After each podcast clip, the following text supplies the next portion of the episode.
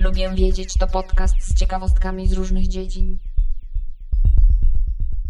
Cześć, ja jestem Monika, a to jest podcast Lubię Wiedzieć. Dzisiaj opowiem Wam o odkryciu naukowców dotyczącym zjawiska zwanego torpor, o którym przeczytałam w magazynie Focus. Jeśli jesteście ciekawi, to zapraszam do słuchania dalej. Otóż Focus na swoich stronach w jednym z artykułów pisze następująco. Dwa niezależne zespoły naukowców zidentyfikowały w mózgach myszy przełącznik stanu kontrolowanego obniżenia temperatury ciała. Nie chodzi o wydłużony proces hibernacji, jak na przykład zimowy sen niedźwiedzi, a kilkunastogodzinny czy kilkudniowy stan spowolnienia metabolizmu, czyli torpor.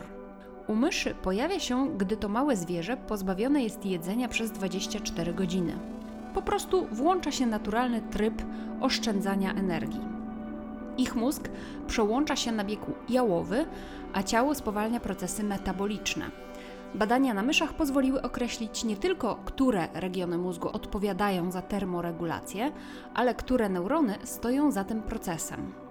Gdyby udało się znaleźć taki przełącznik w głowie człowieka, lekarze otrzymaliby narzędzie dużo skuteczniejsze niż wykorzystywana obecnie przy trudnych przypadkach śpiączka farmakologiczna. Pełen tekst tego artykułu znajdziecie na stronach magazynu Focus, a link do niego zamieszczam w notatkach do tego podcastu. Artykuł ten zainspirował mnie do tego, aby poszukać więcej informacji na temat samego torporu, a także jakie zwierzęta potrafią go używać. Wprawdzie powyżej było krótko wytłumaczone, czym jest ten torpor, ale pełna definicja brzmi tak. Torpor to stan kontrolowanego obniżenia temperatury ciała przez zwierzęta stałocieplne. Wraz z obniżeniem temperatury ciała spowalnia praca serca oraz większość innych czynności fizjologicznych. Torpor to z reguły krótkotrwałe okresy obniżenia temperatury ciała, trwające od kilku godzin do kilku dni. Dłuższe okresy odrętwienia zimą nazywane są hibernacją, a latem estywacją. Torpor charakteryzuje się mniejszym stopniem spowolnienia metabolizmu niż ma to miejsce w stanie hibernacji lub estywacji. No i poza tą definicją poszukałam więcej informacji. Otóż są takie zwierzęta, które codziennie wpadają w stan torporu, na przykład ptaki, torbacze, gryzonie, na przykład te wspomniane w artykule myszy oraz nietoperze. W aktywnej części dnia zwierzęta te utrzymują wyższą temperaturę ciała i normalny metabolizm, a w części mniej aktywnej, którą z reguły jest noc, przynajmniej dla większości tych zwierząt, temperatura ciała się obniża, a metabolizm spada, co ma na celu gromadzenie energii na kolejny aktywny okres. Niektóre ptaki, szczególnie te wędrowne, wykorzystują stan torporu, aby zwiększyć zapasy tłuszczu.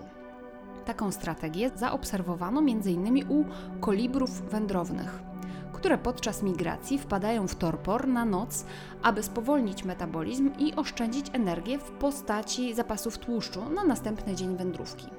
Także sikory jasnoskrzydłe, ptaki żyjące w Ameryce Północnej, które nie migrują na zimę, potrafią obniżyć temperaturę swojego ciała o 12 stopni Celsjusza i spowolnić swój metabolizm, co pozwala im zgromadzić 30% zapasów tłuszczu z poprzedniego dnia.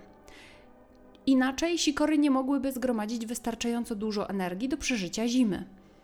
Taka zdolność do popadania w stan odrętwienia, zwany torporem, pomaga też przeżyć zwierzętom w przypadku trudnych warunków. Drobne gryzonie żyjące w wysokich górach wpadają w torpor w ciągu nocy zimą, kiedy nie mają wystarczających warunków do przeżycia w normalnym stanie.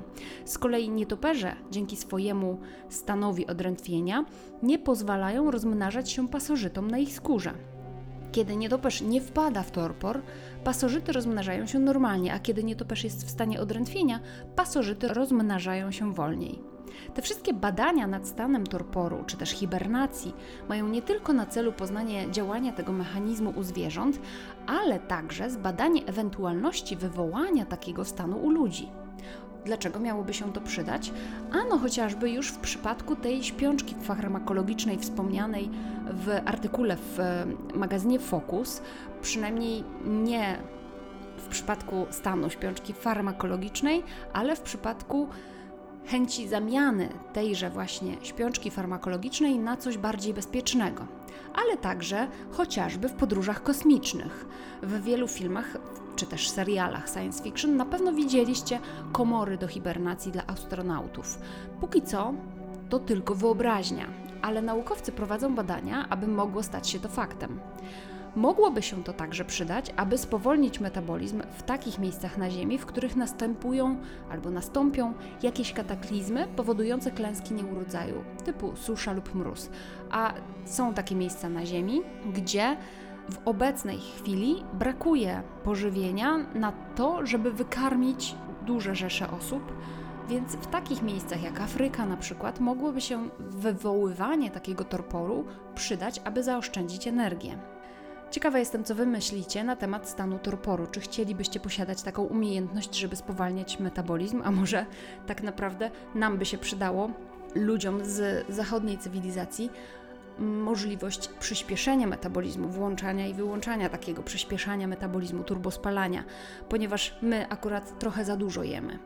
Dziękuję za wysłuchanie kolejnego odcinka podcastu Lubię Wiedzieć. Jeśli Ty także lubisz wiedzieć, to subskrybuj mój podcast w swojej aplikacji, żeby nie przegapić kolejnego odcinka. Zajrzyj do notatek tego odcinka, bo tam znajdziesz linki do źródeł informacji. Możesz też polubić fanpage podcastu na Facebooku lub na Instagramie. W obu miejscach szukaj hasła Lubię Wiedzieć, bo tam zamieszczam dodatkowe nowinki. Możesz także do mnie napisać na adres lubiewiedzieć.interia.pl. Zapraszam też na mój drugi podcast Fiszkowa Kartoteka, w którym mówię o książkach. Do usłyszenia, cześć!